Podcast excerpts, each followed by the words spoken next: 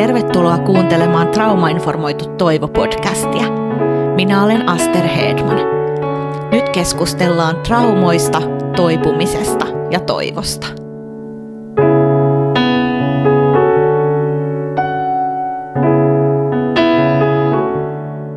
Tervetuloa kuuntelemaan Traumainformoitu Toivo-podcastia. Um, me kysyttiin ensimmäisen kauden jälkeen, että mitä te kuulijat haluaisitte kuulla täällä Trauma-informoitu Toivo-podcastissa, ja useampi ehdotti, että olisi hyvä kuulla kehityksellisestä traumasta.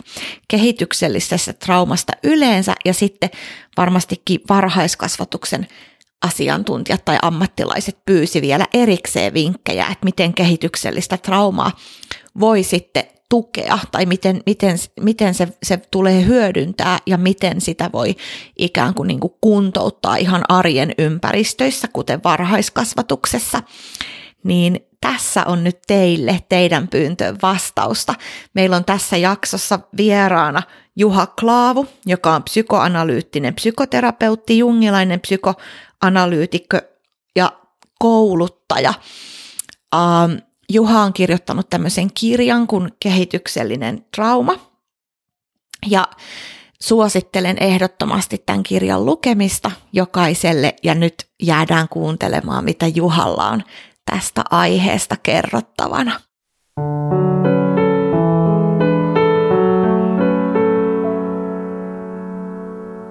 Tervetuloa Trauma-informoitu Toivo-podcastiin Juha Klaavu. Kiitos. Mä kyselin tuossa kauden alussa, että mi, niin meidän somealustoilla, että millaisista asioista olisi hyvä, hyvä näissä podcasteissa kysellä, niin kehityksellinen trauma tuli esille ja sitten tuli vielä sun nimi esille, että sua olisi hyvä tänne pyytää haastateltavaksi, mutta mä olin jo siinä, siihen mennessä ehtinytkin sulle kirjoittaa. Mutta oli tosi kiva, kiva se, että että monesta paikkaa, paikkaa sua pyydettiin. Ja kerrotko vähän itsestäsi, että kuka sä olet? Eli tosiaan olen Juha Klaavu ja pohjakoulutukselta teologian maisteri, sitten psykoanalyyttinen psykoterapeutti, jungilainen koulutus, psykoanalyytikko ja, ja nyt keväällä valmistui sitten ryhmäanalyyttiseksi ryhmäpsykoterapeutiksi. Että siinä päällimmäistä taustaa, eli, eli yksilö- ja ryhmäpuolen kokemusta. Ja tammikuussa tulee 20 vuotta täyteen, kun ensimmäiset koulutuspotilaat otin, ja oikeastaan siitä saakka olen töitä tehnyt. No niin. Mä oon ollut näkevinäni, että sulta olisi julkaistu kirja vähän aikaa sitten. Äh, kyllä, että olisiko virallinen julkaisupäivä ollut tammikuun 18. päivä ja kirja on lapsuuden kehityksellinen trauma, syy arvottomuuteen, häpeään ja syyllisyyteen ja, ja siinä pyrin kuvaamaan, mitä kehityksellinen trauma on ja mitkä sen jäljet on elämässä ja, ja olen kauhean iloinen, kun se on otettu lämmöllä hyvin vastaan niin kuin ammattilaisten ja, ja NS-tavallisten lukijoiden, anteeksi en tiedä parempaa termiä, tästä on tullut palautetta, niin, niin puolelta, että kolmas painos otettiin 8.8. ja nyt marraskuussa todennäköisesti otetaan neljäs painos. Joo, mä suosittelen sitä kirjaa ja se, siihen tutustumista kaikille lukijoille ja tämän podcastin endnotesihin tulee sitten tietoa, että mistä sitä kirjaa voi löytää ja vielä sen kirjan nimi. Miten sä, Juha Klaavu, oot kiinnostunut alun perin trauman vaikutuksista ja sen merkityksestä ihmisen hyvinvoinnille? Sanotaanko, että varmaan jokainen psykoterapeutti kohtaa trauman, trauman jäljet eh, ihmisessä, mutta että itselle sitten tämä kehityksellinen trauma, joka on eri asia ja on tärkeää osata erottaa ja ymmärtää näiden erot. Kyllä se alkoi jo ikään kuin työuran alussa, tuli ilmiöitä, asioita, joita niin kuin psykoanalyyttinen teoria ja, ja myöhemmin jungilainenkaan teoria ei, ei niin kuin ainakaan mulle teoreettisesti selittänyt. Ja, ja opiskelin itse ja, ja, ja koulutuksissa. Ja, mulle sellainen viimeinen tärkeä aha-elämys oli Jorma Tähkä minätilateoria, joka, joka naksautti niin kuin ymmärrystä syvemmäksi, että, että alkoin ymmärtämään omasta mielestä paremmin kehityksellistä traumaa, että se on ollut oikeastaan niin kuin koko työuran ja, ja, ja niin kuin mielessä, mutta tietenkin se, että niin kuin, miksi tietylle psykoterapeutille tulee tietynlaisia asiakkaita tai tietynlaista dynamiikkaa, että, että, että varmasti siinä on myös oma kokemusmaailma, oma historia ää, taustalla. Et, että niin kuin kaikessa syvyyspsykologian puolen psykoterapeutit tämän tunnistaa, että oli sitten psykoanalyyttisiä jungilaisia, niin, niin tämä yleensä on aika ymmärretty asia. Mm. Mitä se kehityksellinen trauma on? Selittäisitkö, kertoisitko sä siitä? Joo, kerron aluksi ihan lyhyesti, kun trauman ajatellaan pähkinänkuoressa olevan yksittäinen tapaus, joka ylittää ihmisen sietokyvy, josta seuraa tietenkin psyykkisiä, ruumiillisia, hermostollisia ongelmia, ne on aina kaikilla tasoilla. Toki traumaattisia kokemuksia voi olla useampia, niin kuin ajatellaan, että jos on traumaattinen lapsuus sillä tavalla, että on monia traumaattisia kokemuksia. Mutta kehityksellinen trauma on, on kehitys, vuorovaikutussuhteisiin liittyvä trauma. Se oikeastaan pähkinänkuoressa voisi sanoa, alkaa elämä ensimmäisen vuoden aikana suhteessa äitiin ja, ja siitä se rakentuu kerroksittain toki suhteessa äitiin, isää, sisaruksiin, tärkeisiin ihmisiin. Eli, eli aina tulee kerroksia lisää, mutta sen ydin on, on ihan siinä dyadissa äidin ja vauvan välissä. Ja, ja silloin kun vauvaa, lasta ei emotionaalisesti nähdä, kuulla, kohdata, niin tällöin vauvan lapsen kokemus on, että minut on hylätty. Mm. Ja tietenkin hylkääminen voi olla fyysistä, että äiti on pois, mutta vaikka äiti on läsnä ja, ja vauva lapsi ei saa emotionaalista läsnäoloa, vaan pelkkää mekaanista hoitoa. Tällöin tulee emotionaalisen hylkäämisen kokemus, josta alkaa muodostua väärä identiteetti, eli epäaitoja minätiloja, jotka ei kuulu aitoon minuuteen, ja, ja näissä ihminen yleensä ajattelee olevansa arvoton, valuvikainen, jotenkin viallinen, paha, häpeällinen, että kaikki mun ajatukset, olemus, kaikki on huonoa, väärää, häpeällistä ja mä mystisesti olen kaikkein syypää. Eli kehityksellinen trauma vaikuttaa identiteetti, minuuden kehitykseen, kun taas trauma on kokemus, joka vaikuttaa ihan eri tavalla Eli, eli se ei vaikuta identiteettiin, että voi olla maailman vakain ihminen, jolla on selkein aitominuus ja kokea traumoja. Mm. Tai sitten voi olla kehityksellinen trauma, johon sitten liittyy traumaattisia kokemuksia lapsuudessa. Mutta nämä kaksi asiaa on kauhean tärkeä osata erottaa, että osataan niitä oikein hoitaa. Toivottavasti tämä aukasi ja toivoo, että kysyt kysymyksiä koska kun elää vähän omassa kuplassa, niin ei aina osaa tarpeeksi aukasta tai sanoa asioita mielestään, jotka ovat selkeitä ja ihmiset pyörittelee silmiä, että mitä setä siinä niin kuin selittää, että ei kukaan ymmärrä. Tosi hyvin selitit, kiitos. No hyvä. Joo. Uh, miksi sitten tämmöinen niin kehityksellisestä traumasta kärsivä, niin kuin jo silloin, silloin hyvin niin kuin pienenä vakavasti traumatisoitunut, vaikka sitä ei ole välttämättä kukaan edes tiedostanut. Jos äiti on ollut huonovointinen tai masentunut tai muuta, niin tähän voi mennä kokonaan tavallaan ohi, tämä, tämä niin kuin, että, että sitä tiedostettaisiin. Niin miksi tällainen henkilö ei saakaan sitten niin sanotusti tavallisesta psykoterapiasta ehkä sitä riittävää apua? No, tässä on kauhean tärkeää ymmärtää tämä vanha psykoanalyyttinen niin kuin, jako.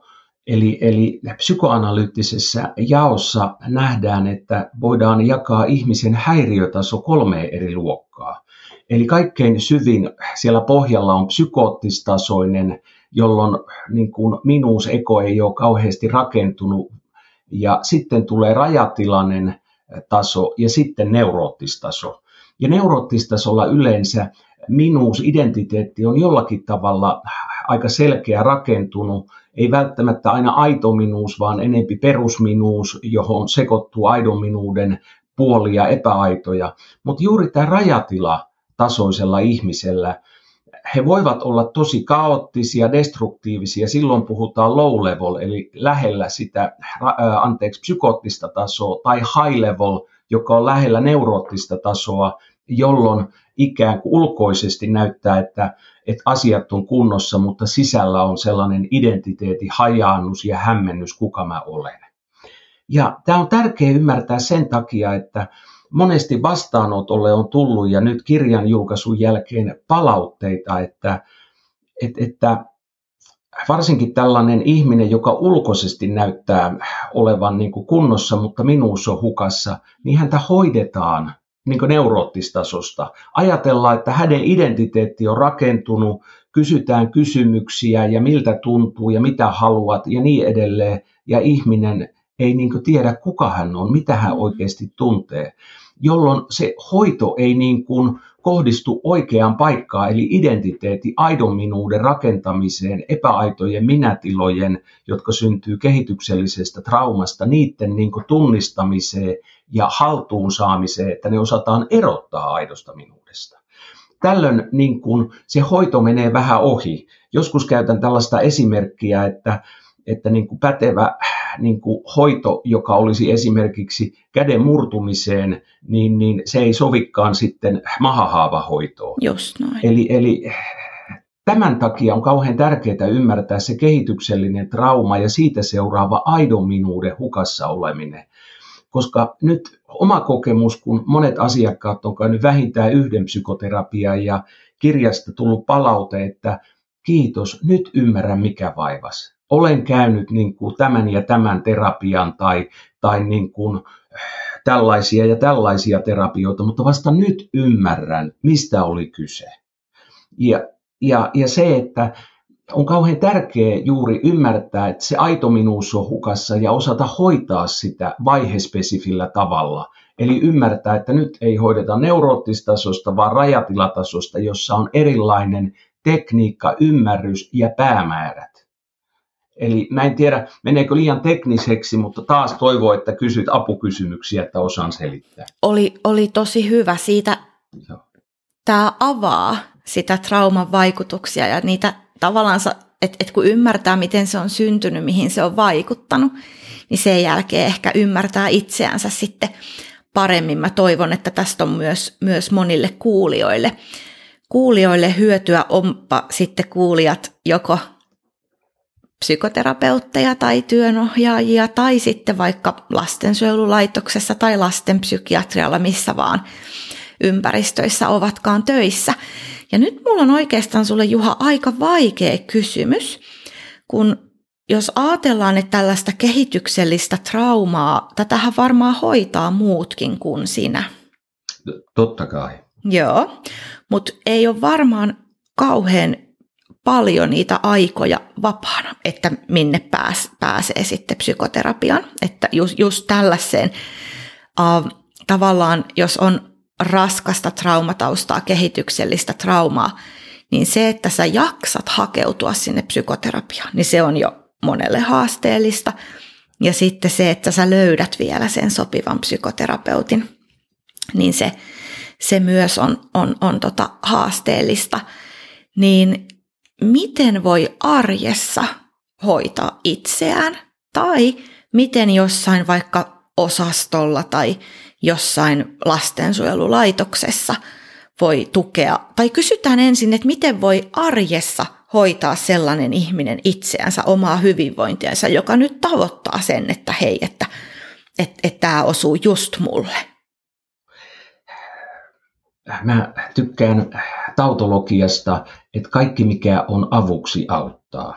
Eli, eli juuri kun kehityksellinen trauma rakentuu kehittäin tai kehämäisesti kerros kerrokselta, niin, niin on monia eri asioita, jotka auttaa. Ja mulla on tapana sanoa, että tietoiseksi tuleminen on ensimmäinen välttämätön askel mutta se on vasta ensimmäinen askel. Sen jälkeen pitää saada tehdä työtä ja päästä tynne, tunnetason dynamiikkaa elämää, ei vaan ikään kuin kognition kautta puhumaan siitä, vaan saada kiinni tunteista ja voida tunnesiirrossa, transferenssissa läpi elää ja vapautua siitä.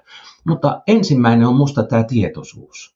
Ja, ja siksikin tämä kirja on niin kirjoitettu, että, että mahdollisimman moni ihminen ja ammattilainen ymmärtäisi, mistä on kyse, koska se oma kokemus oli, että monet asiakkaat, että heitä ei niin kuin avun piirissä ymmärretty, että, että vähän niin kuin kysymyksiä, että no mitä sä haluat, missä sä näet itsesi, mitä sä tunnet tai tarvit. Ja kun ihminen, en mä tiedä, mm. kun minuus on hukassa, mm. niin ei tunnista näitä. Niin, niin tämän tiedon niin kuin levittäminen on musta sellainen ihan ensimmäinen ja tärkeä on sitten ammattilainen tai ns. tavallinen ihminen, ymmärtää, voida peilata, että aha, voisiko tästä olla kyse minun kohdalla. Eli, eli juuri se tieto, tietoisuus on ensimmäinen. Mutta sitten ikään kuin, vähän niin kuin kirjankin lopussa puhun, että on, on monia, niin monia tapoja työstää itseään ja, ja suosittelen kaikkea. Eli on se sitten niin kuin itse kirjoittaa, mennä luontoon, meditoimaan, kävelylle, kaikki tällainen pysähtyminen, mindfulness, ne on tärkeitä askelia. On erilaisia vertaistukiryhmiä, ryhmiä, voi jutella kavereiden kanssa. Eli, eli se, että tulee tietoiseksi, lähtee kohtaamaan, reflektoimaan sitä asiaa. Ja, ja tietenkin tärkeää, että ammattilaiset saa tietoa ymmärtää. Ei niin, että tämä kumoaisi vanhan ymmärryksen, vaan päinvastoin, että siihen laajaa ymmärrykseen ammattilaisten kenttään, missä on valtavasti hienoa, tärkeää tietoa, tulisi yksi säie, ymmärrys lisää. Eli, eli Tämä on yksi puoli, mutta että juurikin musta se tietoisuus on ns. tavallisella ihmisillä tärkeä ja siitä sitten pikkuhiljaa voi hakeutua ryhmiä. Että mulla itsellä on ryhmiä, on erilaisia ryhmiä, tapoja työstää mm. ja, ja tarpeen mukaan kohti sitten psykoterapiaa, koska näen, että sen ytimen, voi niitä kerroksia hoitaa, mutta sitten ihan se ydin, joka on syntynyt dyadissa äidin Just. vauvan välillä symbioottisessa vaiheessa, niin niin siihen tarvitaan samankaltainen dyadi yksilöpsykoterapiassa. Mutta se, että voi saada niin paljon apua, helpotusta, kun niitä kehiä puretaan, että, että yksilöpsykoterapia ei ole välttämätön. Ja monesti oma kokemus on, että monenlaiset ryhmät ja, ja, ja toisenlaiset psykoterapiat, jossa ei ole vaikka kehityksellistä traumaa ymmärretty, ne on kuitenkin auttanut ihan valtavasti. Eli, eli mulla ei ole sellaista selkeää ohjetta, mutta toivon, että, että tämä niin vähän aukasisi. Mm. Kiitos. Sitten kysyttiin ihan just tähän kehitykselliseen traumaan liittyen, siis tämän podcastin kuuntelijat kysy, että miten voi esimerkiksi päiväkodissa tai perhehoidossa, eli jos on niin perheeseen sijoitettu lapsia lastensuojelun kautta, tai lastensuojelulaitoksessa tai jossain muussa ympäristössä hoitaa lapsen kehityksellistä traumaa. Eli miten semmoiset arjen työntekijät, jotka ei ole mitenkään, heille ei ole psykoterapeuttista osaamista, mutta onko jotain, mitä he voi tehdä näiden lasten olon helpottamiseksi ja heidän hyvinvointinsa tukemiseksi? Aiku erinomainen ja minusta niin tärkeä kysymys, että mitä, mitä aiemmin, varhaisemmin me saataisiin apua, niin, niin sen parempi se olisi niin koko yhteiskunnalle. Ja nyt pitää sanoa taloudellisesti, kun se on kaikessa nykyisin mittari, niin tämä on minusta niin tärkeä, ihana kysymys. Ja minusta niin avaimena olisi yhtenä tärkeänä niin tämä Jorma Tähkä minätila-teoria ymmärtäminen. Koska silloin, kun siitä saa kiinni ja tajuaa, että meissä on aito minuus, mutta sitten on niitä epäaitoja minätiloja, jotka aina syntyy niin parina – Mm. Silloin kun minä olen emotionaalisesti hylätty, hyväksikäytetty, ei kohdattu, niin mua ei nähdä, vaan mut pakotetaan ja mulle syntyy, mut pakotetaan mukautumaan ja alkaa syntyä sellainen epäaito uhriminätila. Ja näitä uhriminätiloja voi olla monia. Jokaisella niitä on eri määrä, niiden sisällöt on erilaisia, mutta niissä on tietenkin paljon vastaavia kokemuksia kuin muilla, mutta ne on aina omakohtaisia, kun ne on syntynyt omassa perheessä. Mutta vastaavasti, kun uhriminätila syntyy, niin kolikon kääntöpuoli, vastapari, alistava minätila syntyy, koska siinä sisäistetään se äiti tai isä tai joku. Eli kun tämän ymmärtää ja oppii niin kuin pikkuhiljaa myös tunnistamaan, milloin lapsi on aidossa minuudessa tai milloin hän tippuu uhriminätilaa tai alistavaa minätilaa. Ja tällainen klassinen yksinkertaistettu esimerkki, että uhriminätilan perusdynamiikka on, että minä mukaudun muihin. Mm. Minä hylkää itseni omat tarpeet ja alan mukautua tietoisesti tai alitajuisesti toisiin ihmisiin. Ja, ja yleensä tämä näkyy kiusaamisdynamiikkana. Ei ole kykyä, halua, osaamista tai on huono sanoa halua, mutta kun tippuu siihen avuttomuuteen, mm mitä on kokenut vauvana lapsena, niin vaikka olisi aikuisena maailman vahvin itsepuolustuslajien mestari tai podari, niin kun tippuu henkisesti, niin tulee kiusatuksi ja on avuton. Mutta lasten parissa tämä yleensä näkyy dynamiikkana, missä kun lapsi tippuu alistaviin minätiloihin, hän alkaa kiusaamaan, tuoda pahaa oloa, kaataan toisten päälle. Ja, ja monesti ne, joilla on vakaa tausta ja aidossa minuudessa, heitä ehkä kokeillaan kiusata, mutta he eivät tipu uhriminätilaa, jolloin he saavat olla rauhassa, kun ne sanoo, että miksi sä noin sanot? Tuohan on ihan tyhmää. Itse oot. Mm. Mutta eli, eli siksi tämä Jormatähkä minätilateorian tunnistaminen, ymmärtää, anteeksi, ensin ymmärtäminen, tietäminen ja sitä kautta ehkä tunnistaminen työssä auttaisi musta valtavasti, koska se tuo silmää nähdä, mitä siellä lasten parissa tapahtuu, ja sitä kautta voi sitten tapauskohtaisesti, työpaikkakohtaisesti neuvotella, puhua, mitä voidaan tehdä. Ja Jorma Tähkä minätilateoria, mihin koko ajan viittaan, se löytyy Jorma Tähkän kotisivuilta. Eli jos googlaa vaan Jorma Tähkä, niin sieltä löytyy kohdasta hoito. Hänellä on kirjoituksia. Myös mun Facebook-sivulta löytyy linkki sinne, että kaikille tiedoksi suosittelen lukea. Hyvä. Ja tämä tulee kanssa sitten tuonne podcastin endnotesihin. Kiitos. Niin sieltä, sieltä saa sitten tätä tietoa.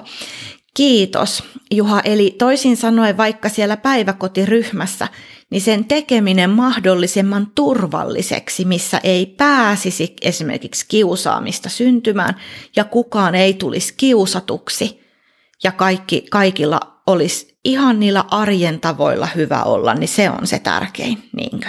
totta kai se turva, vakaa aikuinen, niin kuin jos äiti, isä on vakaita, turvallisia, voi olla lasta varten. Sama pätee kouluun, päiväkotiin.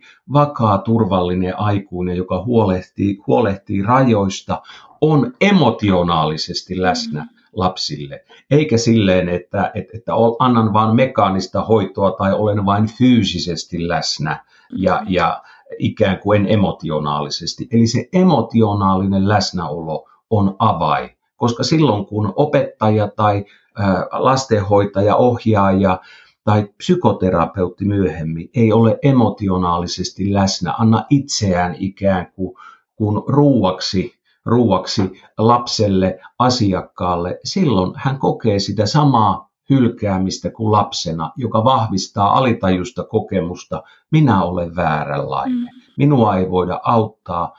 Tämä vaan vahvistaa, mä olen valuvikainen, arvoton, paha, just. häpeällinen olen. Just, just. Kiitos Juha Klaavu. Mulla on kysymys sulle, kun sä puhut näistä minätilan mm. muutoksista ja tota minätilateoriasta, niin miten se vaikuttaa – sitten siihen, niin kuin mitä eroa on tällä ja dissosiaatiosta, niin kuin dissosiaatiolla ja siitä puhumisessa.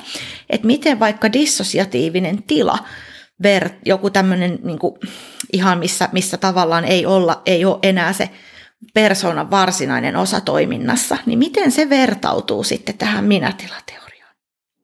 Nyt on kauhean tärkeää muistaa, että aina kun me käytetään eri teorioita ja koitetaan yhteensovittaa. Se ei, se ei saumattomasti onnistu. Yleensä aina käytetään esimerkkinä niin jungilaisuutta ja, ja psykoanalyysiä, jossa perustermit siellä, transferenssi ja projektio, ymmärretään eri tavalla. Samaten kuin käsite ego tiedostamaton, niidenkin merkitys on erilainen ja ne käsitetään. Eli, eli siksi ikään kuin nämä kaksi teoriaa, kun tuodaan yhteen tai puhutaan dissosiaatiosta ja minätiloista, niin ne ei mene niin yksi yhteen ja voidaan mm. sanoa ero. Mutta jos mä avaan niin kuin mun kokemus, näkemys minätilasta, eli tämä on mun tulkinta, siitä, että, että Jorma Tähkä on sen luonut ja tietenkin mä tulkitsen omalla tavalla omasta kokemuksesta, eli en puhu kenenkään muun puolesta, niin minätila on identiteettiin liittyvä. Eli minä en ole aidossa minuudessa, tunnista itseä, omia tarpeita. Mulla ei ole kykyä vetää rajoja fyysisessä maailmassa eikä myöskään emotionaalisesti. Ja ero fyysisessä maailmassa sanoa ei, mutta emotionaalisesti se, että vaikka osaisi sanoa ei, niin tunnetasolla ihmiset pääsee kaatamaan mun päälle tunnemateriaalia, josta mä kuormitun. Eli, eli minätilat puhuvat identiteetistä, kuka mä olen. Silloin kun mä oon aidossa minuudessa, mä olen turvassa kiinni itsessäni, kun mä tipun joko uhriminätiloihin tai alistaviin minätiloihin. Mä olen irti itsestäni, toisissa mä mukaudun ja toisissa pakotan muita mukautumaan minuun. Ja nämä epäaidot minätilat ei kykene kohtaamaan, kuulemaan muita ihmisiä niin kuin aidosti, vaan ne aina käyttää toista objektina. Sinä olet minua varten, mä saan tehdä mitä tahansa sulle, ja jos et sä tee, anna mulle sitä, mitä mä haluan, hoivaa, rakkautta, seksiä, mitä vaan, mulla on oikeus tuhotakin sinut. Mm. Jos sen fyysisesti, emotionaalisesti haluan tuhota, kertoo, laittaa sut paikalle, kertoo, mm. kuinka tyhmä paha olet niin, niin minätilat liittyy identiteettiin. Ja, ja, ja minätilateorian ja, ja mun näkemyksen mukaan dissosioitu materiaali on niitä kokemuksia, asioita, jotka on ollut lapselle, vauvalle liikaa, jotka joudutaan lohkomaan itsestä pois. Nehän ei mihinkään niin kuin katoa olemuksessa. Mm-hmm. Meidän niin kuin lihaksisto, hermosto, sisäelimet, psyyke kantaa niitä, mutta mä en ole vaan tietoinen. Mm. Eli, eli niin kuin tästä vinkkelistä näillä on selkeä niin kuin ero, mutta sitten monesti on huomannut, että kun ei ole ymmärrystä minätiloihin, niin sitten ikään kuin dissosioitu materiaali ja epäaidot minätilat sekoitetaan ja Just. ajatellaan, että ne on yhtä ja samaa. Niin sen takia mä haluan mieluummin puhua minätilateorian näkökulmasta, koska se on yksi ja mun mielestä koherentti teoria. Mutta jos me niin kahta erilaista määrittelyä sekoitetaan, silloin niin menee puurot ja vellit sekaisin ja siinä ei ole ikään kuin järkeä, koska se ei ole järkevää. Jos. Toivottavasti saat kiinni, mitä koetat Kyllä. Ja toi oli tosi, tosi hyvä, miten, miten sä sitä kuvasit. Joo, kiitos. Mä luulen, että moni, moni kuulija on kanssa miettinyt sitä, että miten nämä eroa toisistaan, niin uskon, että tässä tuli kyllä se selkeästi kerrottua.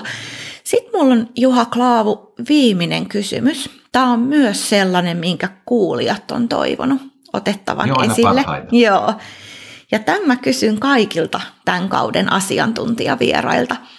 Ja tämä on tällainen, että mistä sä tiedät, että toivo on löytymässä jonkun asiakkaan kohdalla? Mistä sä tiedät, että nyt tämä ihminen tai ihan ei se tarvi olla asiakas. Mistä sä tiedät, että, että jossain tosi vaikeassa tilanteessa, vaikeassa hetkessä nyt se toivo on jo vähän löytynyt ja nyt tästä mennään eteenpäin? Sillä tavalla tietenkin puhun omasta vinkkelistä ja erityisesti niin terapiatyön näkökulmasta.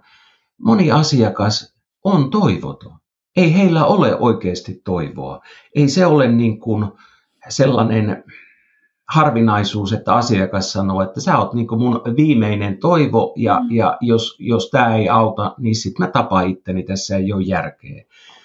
Ja, ja monesti niin terapian alussa ja hyvin pitkää ihmistä vaivaa se toivottomuus. Mä nyt tuun tänne, pitää nyt tätäkin kokeilla ja, ja tämä on viimeinen tai, tai ollaan siellä syvässä tuskassa, tuska-universumissa, jolloin se toivo on minussa Mä kanna, mä mm. tiedän, mä oon elänyt tämän prosessin niin monesti läpi ja nähnyt. Asiakkaalla ei ole ja he kertoo monesti sitä ja mä sanon, ei tarvi.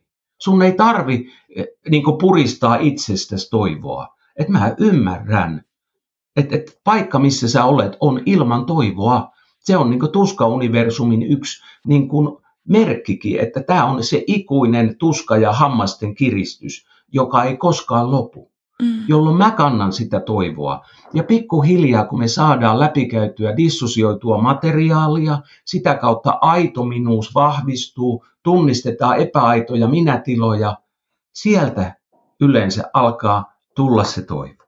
Ja he itse löytävät itsestä. Koska se, että vaikka mä sanon, että sulla on toivo, mm. mitä merkitystä loppuviimein sillä on, koska ihmisen itsen pitää kaikki ne muutokset tunnistaa ja löytää. Just niin. Ni, niin se tulee sitten jokaisella omassa vaiheessaan, mutta tietenkin se on ainakin mun mielestä yhteydessä aidon minuuden löytymiseen ja se astettaisiin vahvistumiseen. Ja sieltä tulee se toivo. Ja, ja se on riemullista sekä asiakkaille että minulle, koska se on meidän yhteinen työ. Mm. Eli, eli tämä on niin mun kokemus ja näkemys, ja jälleen kysyn, toivottavasti aukaisee, ja jos ei, niin, niin, niin kysy apukysymyksiä. Oli hyvin, hyvin sanottu. Eli sä, sä kannattelet toivoa asiakkaan Joo. puolesta niin kauan, että sitten asiakas pikkuhiljaa alkaa uskomaan sen. Ja vaikka sanoo sen ääneenkin, muuttuuko ihmisen olemus usein, eleet siinä vaiheessa, kun se toivo löytyy? Kyllä, ja, ja kun se ei ole vain uskomista, vaan se on kokemista. Mm. Koska tavallaan mulla on tapana sanoa, että meillä on älyntaso oivalluksia ja sitten on kokemuksellinen oivallus. Ja näitä kokemuksellisia oivalluksia, ne aina syvenee. Et monesti mä luulin, että mä sain kiinni, mutta vasta nyt mä ymmärsin. Ja, ja sitten eikö nyt vasta? Eli se aina syvenee. Eli, eli se on riemullinen kokemus, kun se ei ole sitä, että mun pitää uskoa tai mä usko, vaan elämässä on jotain tapahtunut. Eli, eli hei, jotain on muuttunut, mulla on niin toivoa, on muutosta, aito minuus vahvistuu, niin yleensä se näkyy niin kuin kaikilla tasoilla. Eli, eli tulee kyky vetää rajoja, tulee kyky nauttia elämästä, tulee iloa, tulee autenttisuutta elämään kasvavassa määrin, joka vaikuttaa tietenkin tapaan tehdä töitä, ystävyyssuhteisiin tai ystävyyssuhteisiin, parisuhteeseen. Eli, eli musta se tulee kaikilla tasoilla ja nyt viittaan päiväsairaalaan, missä Jorma Tähkä kehitti minätilateorian, jossa niin kuin hyvin vakavasti persoonallisuushäiriöistä kärsivistä yli 70 prosenttia parani niin, että diagnoosi voitiin ottaa pois. Eli, eli aivan uskomattoman niin tehokasta, pätevää hoitoa, niin siellä myös huomattiin, että tällaiset yleensä somatisaatiosta johtuvat sairaudet, niin kuin, ei, ei kaikilla, mutta näissä yhteyksissä verenpaine, suolisto-ongelmat, niin kuin katosi. Mm. Mutta ihmiset kuvailee myös, että kun koko fyysinen olemus kevenee. Itse olen nähnyt, kun ryhti muuttuu, niin kuin eräskin asiakas sanoi, että terapia aloittaessa olin kyyryssä niin kuin orja odottaen seuraavaa iskua ja, ja lopettaessa on, on niin kuin suoraselkäinen omasta itsestään, elämästä, voimasta nauttiva niin kuin mies, niin, niin se näkyy musta kaikilla tasoilla, mutta jokainen on omanlainen. Koska joskus tietyt fyysiset sairaudet on niin kroonistuneita, että, että e, eihän ne voi muuttua, että vähän niin kuin kun joku kulma on, niin ei se psykoterapialla voi muuttua tai kun on kroonistunut. Sellainen asia, mitä mä oon koittanut oikeastaan joka paikassa sanoa, että se tulee alitajuisesti kehityksellisen trauman hoitoon, koska silloin kun se on, on niin kuin siellä todella syvästi lapsuudessa ja se identiteetti ei ole löytynyt, niin tämä meidän Kela tuki on kolme vuotta psykoterapiaa ja moni alitajuisesti ajattelee, että kolmessa vuodessa pitää hoitua ja mä olen epäonnistunut, jos mä en ole kolmessa vuodessa hoito. Mm. Ja nyt taas se, että aidon minuuden löytyminen ja me joudutaan menee niin monta kerrosta ja mennä ihan sinne varhaisvaiheisiin. Niin mä tarkoituksella kerron, että, että joka pitää musta paikkansa, että tällainen hoito kestää enempikin viisi vuotta. Kyllä. Koska mä oon huomannut, että tämän kertominen eri paikoissa auttaa sekä terapeutteja, ohjaajia, hoitajia, ammattilaisia, kuin myös näitä asiakkaita, jotka kärsii kehityksellisestä traumasta, kun on kuullut sanova äh, jossakin, niin hyvä, että sä et vaan mulle keksinyt tätä niin helpottaakseen mun oloa. Tai, tai sitten, että he tietävät, että se on pitkä prosessi. Eli tämä on sellainen, mitä mä haluan painottaa. Meillä on monia eri traumoihin ja, ja äh, niin kuin niiden oireisiin keskittyviä hoitomuotoja, jotka on lyhyempiä. Ja, ja ne on kaikki hyviä, tarpeellisia varmasti, mutta ne on traumoihin. Ne ei ole kehitykselliseen traumaan, identiteetin löytymiseen. Eli joku 20-30 kertaa, äh, vaikka olisi kuinka traumaorientoitunutta äh, terapiaa, se ei sitä identiteetiongelmaa. Se kohdistuu oireisiin, traumoihin. Eli siksi kehityksellisen trauma ja trauma erottaminen on tärkeää, että me osataan myös hoitaa niitä oikein. Just noin. Hyvä. Juha Klaavu, iso kiitos, että sä olit vieraana mukana täällä Trauma-informoitu Toivo-podcastissa. Tuhannet kiitokset kutsusta ja, ja olen täällä hyvin mielelläni ja kiitos tästä mahdollisuudesta.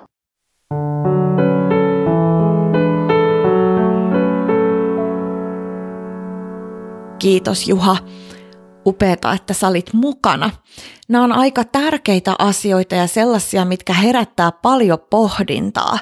Et vaikka just toi, että minkä takia joku ihminen, minkä takia sen toiminta voi vaikka muuttua eri ympäristöissä. Ja kun me saadaan sanoja sille, miksi ihminen toimii eri ympäristöissä eri tavalla, niin se tavallaan tuo sen meille paljon sitten turvallisemmaksi ja helpommaksi tiedostaa ja kun me voidaan sitten luoda tavallaan semmoista turvallisempaa olotilaa kaikille, kun me ymmärretään näitä ihmisyyden tai ihmisessä tapahtuvia reaktioita paremmin, niin silloinhan meidän kaikkien mahdollisuus semmoiseen parempaan arkeen tulee sitten enemmän, enemmän tavallaan sillä tavalla, että se, se, se voidaan todella saada sinne arkeen se semmoinen turvallinen ympäristö, missä me voidaan toipua. Kiitos siitä, että sä olit mukana Trauma-informoitu toivossa Juha Klaavu. Meillä on tulossa vielä muutama jakso tämän toisen kauden aikana, ja jos sä haluat laittaa meille viestiä, esittää toiveita siitä, että mitä sä haluaisit tässä Trauma-informoitu toivo-podcastissa kuulla, niin laittele viestiä tulemaan osoitteeseen aster.traumainformoitu.fi tai sitten meidän somekanavien kautta Fasessa tai Instagramissa sieltä, kun etsit traumainformoitu toivo, niin löytyy meidän sivut. Yes, voimia sulle päivään.